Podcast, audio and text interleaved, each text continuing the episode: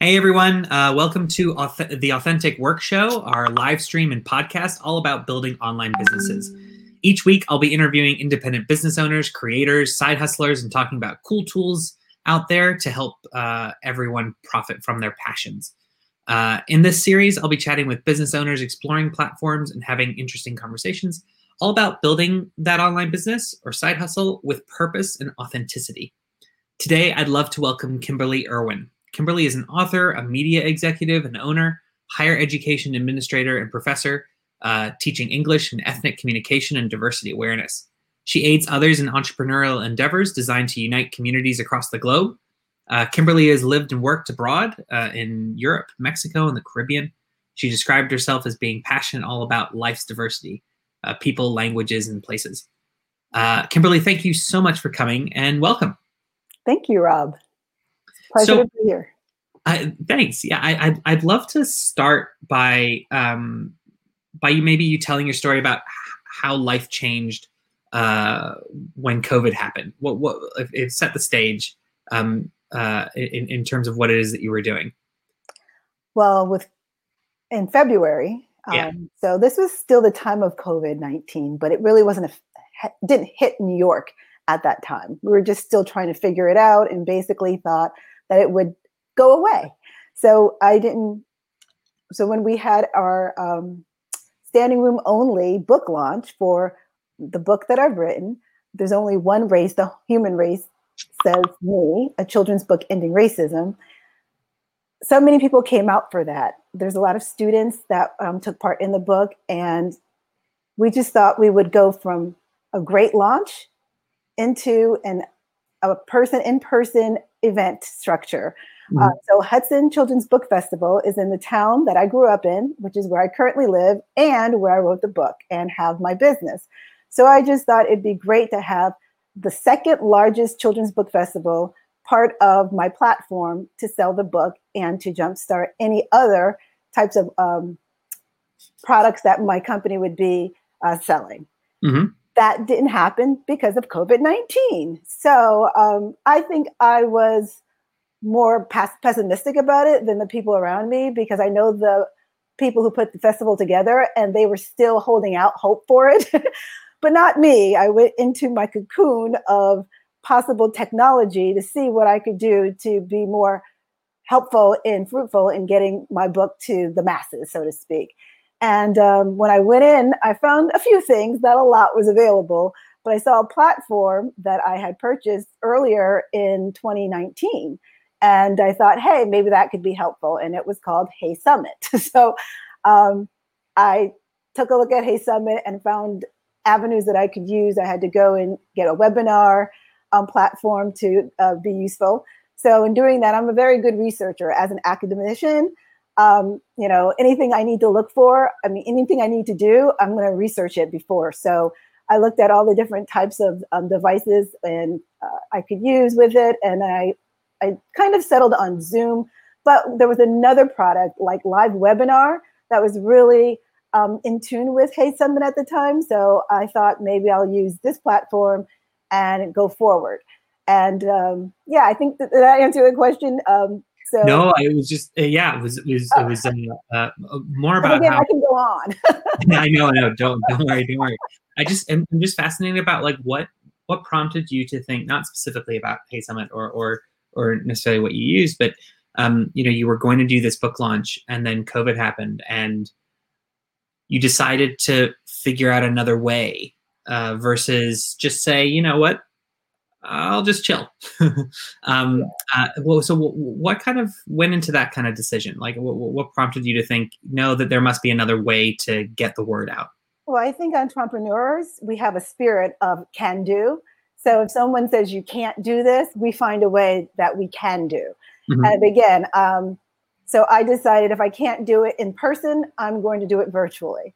And having the technology, the the SAS SaaS products available, I trained myself in getting that done, and then brought other people on board because I didn't know how to do it just by myself, or I'm, I'm very much of a giver, a giver backer to the community. And I saw that my community Um, about the time, about three weeks later, after I thought what I'm going to do for my own self, I saw my community struggling with COVID 19. Mm-hmm. Um, I had students that I was in the school system with. In fact, the very last day of um, school closings, I was actually in the uh, junior high school. Um, a friend that I had graduated school with, she taught a class and she asked if I could substitute her class for her because she wouldn't be in that day. She didn't think it was going to be the last day, of course, but mm-hmm. that ended up being the last very last day, I remember one student saying, Hey, I'm not going to have to get all my things out of my locker because it's just going to be until the end of vacation. They had the spring break vacation coming up a week later. So they just basically told them it was going to be like that. But I had a forethought and I said, I don't think so. Go to your locker, get everything out because your parents are not going to want to come back to school just to take the thing, things out of your locker. And you may not come back for the rest of the school season. Mm-hmm. And um, some students like that they listened to me and other people they didn't want to do their homework at home so they decided to leave it on the locker but i say all that to say i saw that students these students that i, I was familiar with and the teachers that i'm familiar with being an academician and having gone to school in hudson they were at home for about three weeks coming in, uh, in april not really feeling comfortable about their existence you know they thought they'd be back in school they thought life would be normal and now it's not Mm-hmm. And so I thought to gather other leaders in the community together, other creatives, other entrepreneurs like myself who are solo entrepreneurs, um, and try to build a community of online people to help those offline. Mm-hmm. And uh, so I worked together. We had a, a summit, and through that, I found that each of these niches, whether they were an entrepreneur themselves or whether they were creatives. You know, they had books to sell or products to offer, or they were um, people in organizations that helped others, but you know, they they're event structured, like a librarian who, um, you know, people go to the library, they get services at the library. Now she was tasked with how do I still service my community, not you know, not in person. And so, mm-hmm. since I had done so much research, I thought I had a lot of knowledge, and so I can like switch my focus to not just selling my book through Intercultural Connect books online, but to also share the knowledge that I have and service those individuals with helping them get online digitally with their web webinars, websites. Um, I mean, by then I probably had watched 80 webinars.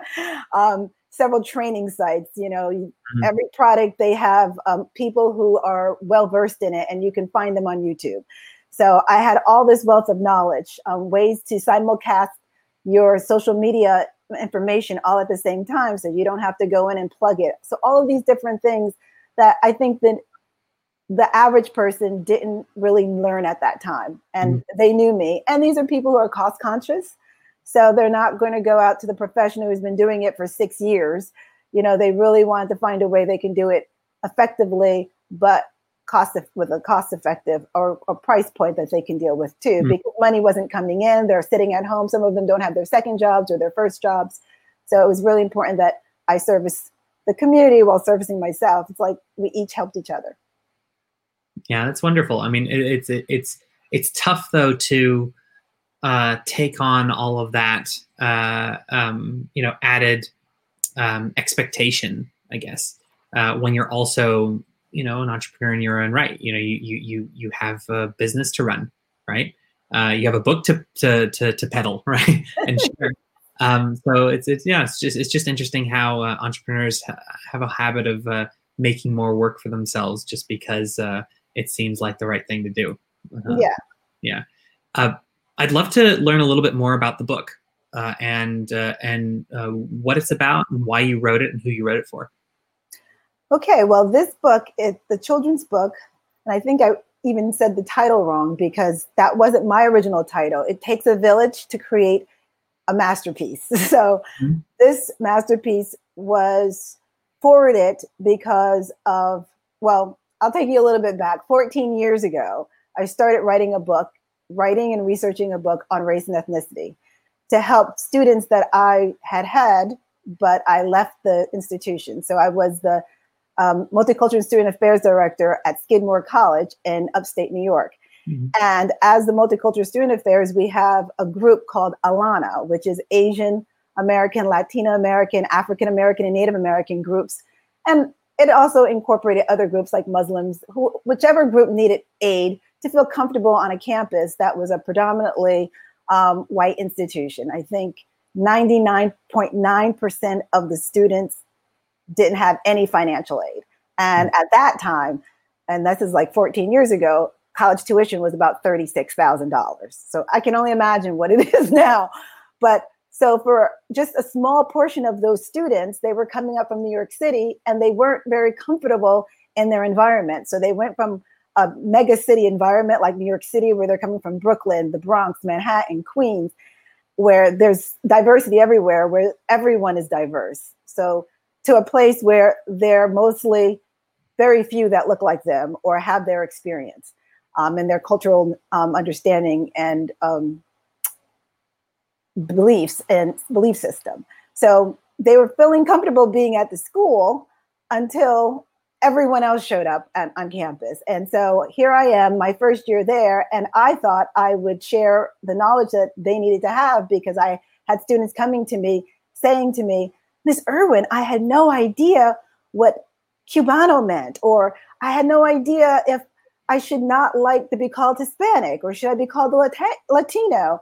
I had one Asian student, Asian American student, who sat in my office one morning and looked at me and said, I went to the ACA Asian Cultural Awareness meeting and I had no idea that I was Asian. And I said to myself and everyone else later, I said, I kind of knew that as soon as he walked in the door because he was a, a young person who was um, adopted from China as a baby. So mm-hmm.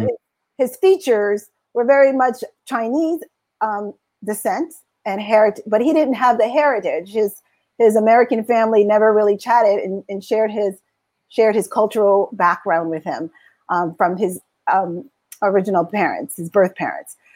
So here I am armed with all these people, but they're used to just celebrating the heritage months. You know, February is African American um, month and um, Hispanic month, but they didn't have the core of how they can um, persevere and strive and go forward in, in an academic environment that people didn't look like them. So I started that 14 years ago, and now I was two chapters shy of completing the full manuscript. And I'm in this uh, system in Hudson, New York, where the majority of the students um, used to be white, and now they've switched to a lot of the students coming from Bangladesh. And the Bangladeshi being newly immigrants, they weren't familiar with the race and ethnicity cultural stigma or dichot- dichotomy that we have white and black in America. And I heard a lot of things coming from some of the students, and that made other students uncomfortable. So I said the best way to make everyone comfortable is to give them some knowledge, give them some education. And when I talked to teachers, they felt uncomfortable sharing certain things with them. I had one librarian who said she actually had a book that talked about black hair mm-hmm. and she read it to the students and she felt that you know she can get feedback a, a good a good way to read is to pro- ask questions as you're reading the book to the young people and she was asking questions and they weren't answering her and there was a lot of reasons for why that might have occurred i wasn't there but when i shared with her some of it she went ah so i said okay this book needs to be a book that satisfy the knowledge that young people need, but to be in a way that can be provided to to them by adults, by their parents, by their teachers. And so that's how I formulated the book.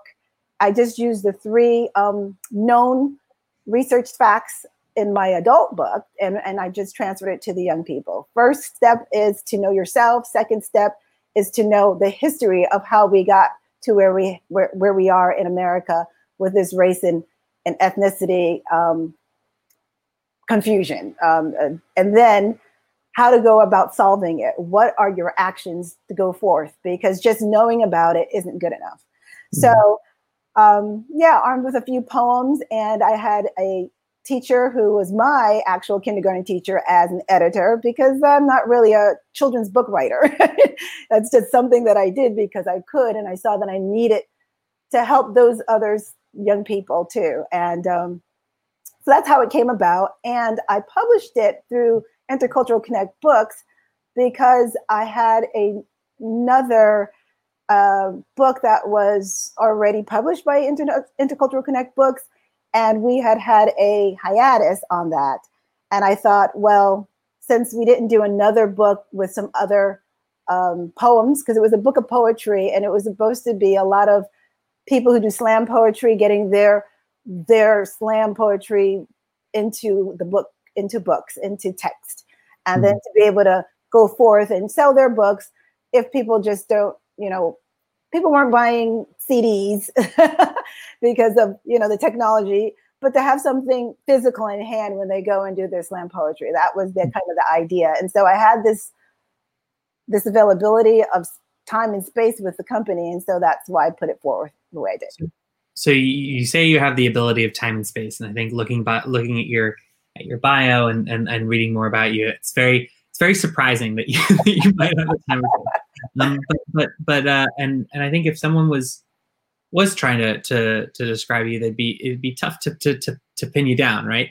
Um, and and so, uh, but throughout, whether it's uh, in academia, as an author, as a as a um, as a trainer, as a consultant, whatever it is, um, you know, you do go back to that word entrepreneur, and uh, I, I, and I'd love to I'd love to drill into that a little bit um, because the the life of an entrepreneur, the life of someone who builds things themselves can sometimes be quite lonely.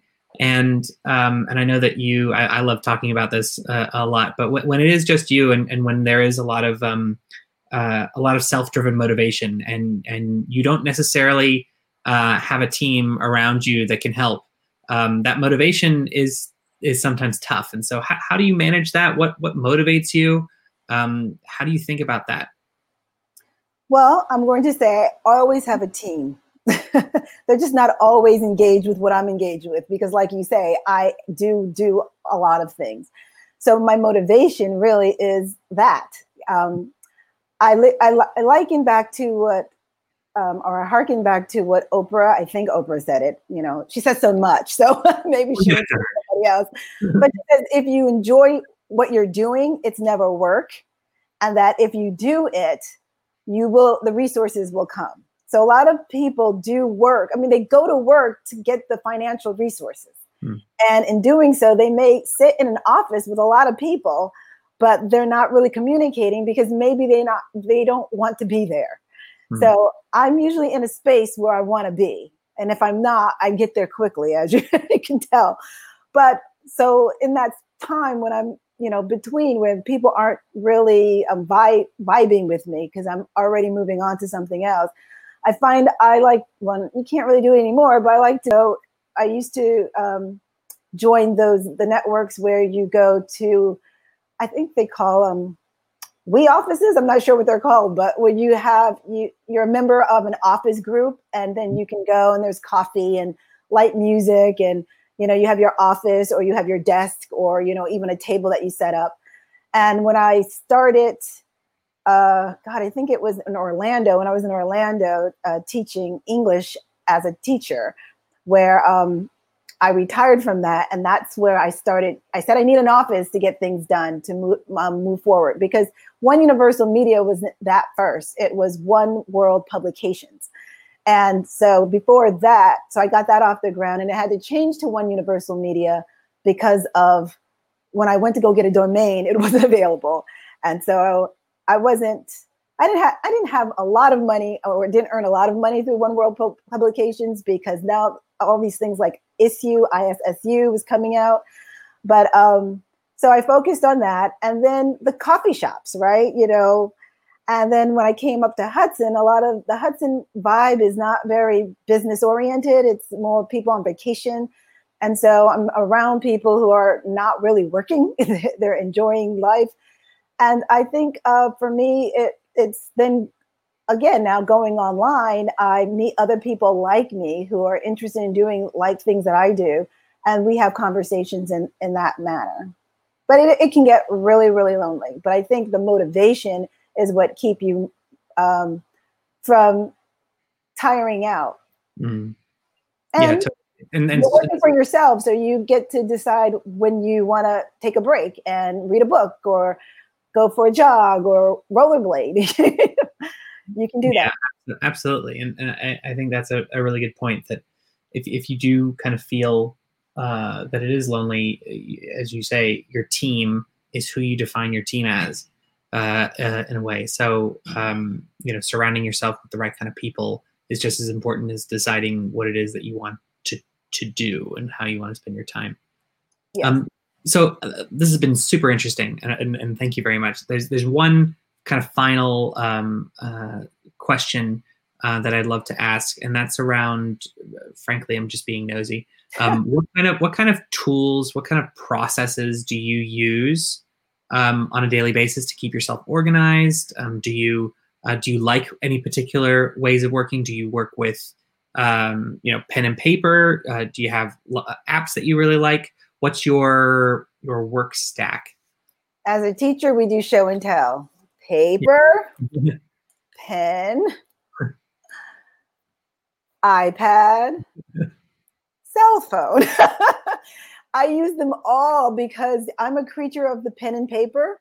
And as a writer, author, mm. whatever you started doing, you kind of enjoy that process more. Yeah. But so I'm used to the word processor, but then I had to like, get away from that and get to the computers, right? So I'm really good at going with the flow.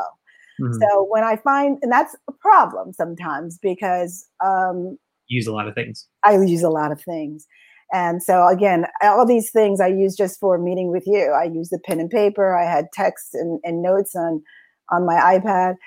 But um, it's also great in a sense because like uh, when I when I'm going to show my age a little bit. Initially, word processing. Okay, you can't get you can't if you're writing something, you can't get rid of a word processor in some form or fashion. And Microsoft Word and Word Perfect, you you know, units were the key. But now, or now, and Apple has their own, which I kind of use Apple. I have to admit, since I have a, a Mac, I use Apple products, um, and they're getting better. Um, they're, they're getting updated. But Google right now, Google Sheets, Google Docs, Google everything. You can you can make your own like app off of Google um, documents and sheets and and, and and and things, and then it can be easily sent to people. So I'm kind of narrowing it down to maybe more of the, the Google Docs. But. I use, and I don't know if I can name drop, but I'm I'm a big AppSumo fan. I wouldn't technically call myself an AppSumoling because I don't like to join and be part of groups. But I, I do go there because a lot of new entries are going there and they're basing their new products off of those that work in the mm-hmm. marketplace already and they're building new bridges you know what they see is needed and at a, an economical cost point so mm-hmm. as a person who is you know vying into different avenues and right now um, i use drift to get my certificate actually in digital marketing and social media um, planning because of how they look at customer service and so i really en- engaged in that and I did that without even buying the product. so sometimes you can do that. So um, I kind of util- you I like to use the newest thing out, but I don't. But I use methods from what I know. So mm. you know, people like right now. I have a friend who's on Instagram, and she said, you know, you should send everything on Instagram, Instagram, Instagram. But I'm I'm a Facebook kind of a person, you know, and I tweet a little bit because it's easy to send. But um, now with the marketing uh, software I have where you can just, you know, create something and then send it to all the platforms at once, I can be everywhere. So I can satisfy all of my friends and fans at the same time. And that's so that's what I'm utilizing. So I guess the idea is I I, I like planning facilities. I like using um, like infinity.io I, I mm-hmm. use for working with some of the teams that I have because then they can get on and write what they need to write. I, I love any new product that allows um, team members to go in and access the product. Like I did an advertise an advertisement with Blixier, and that's because you can have team members go right in and change your video whatever you you know whatever you're doing they can go in and, and make it better and especially with me when i use um, i have like three members that i see as a team but after you know sometimes they're busy and i don't really have employees where i'm paying them on you know a regular basis. And so if i see that they're busy then i might need to go outside and you you know utilize staff that i find online. And you don't really want them always in your realm. So a lot mm-hmm. of new apps allow them to go in and just work on that one project as opposed to maybe projects you're working on with others.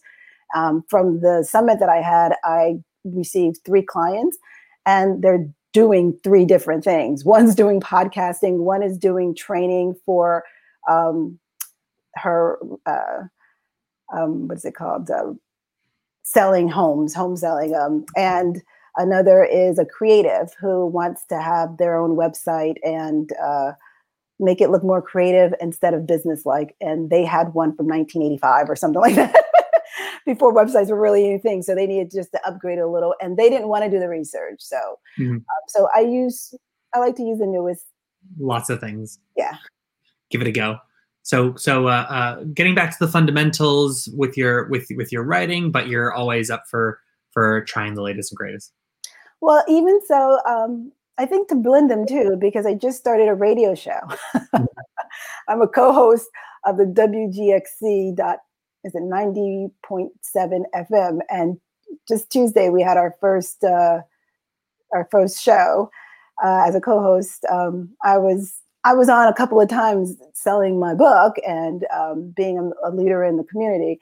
But I just I just think if you can do it and it really can segue and you know segue into creating more buzz or just being able to pl- su- supply more services to different people when you're when you're in the know with more things.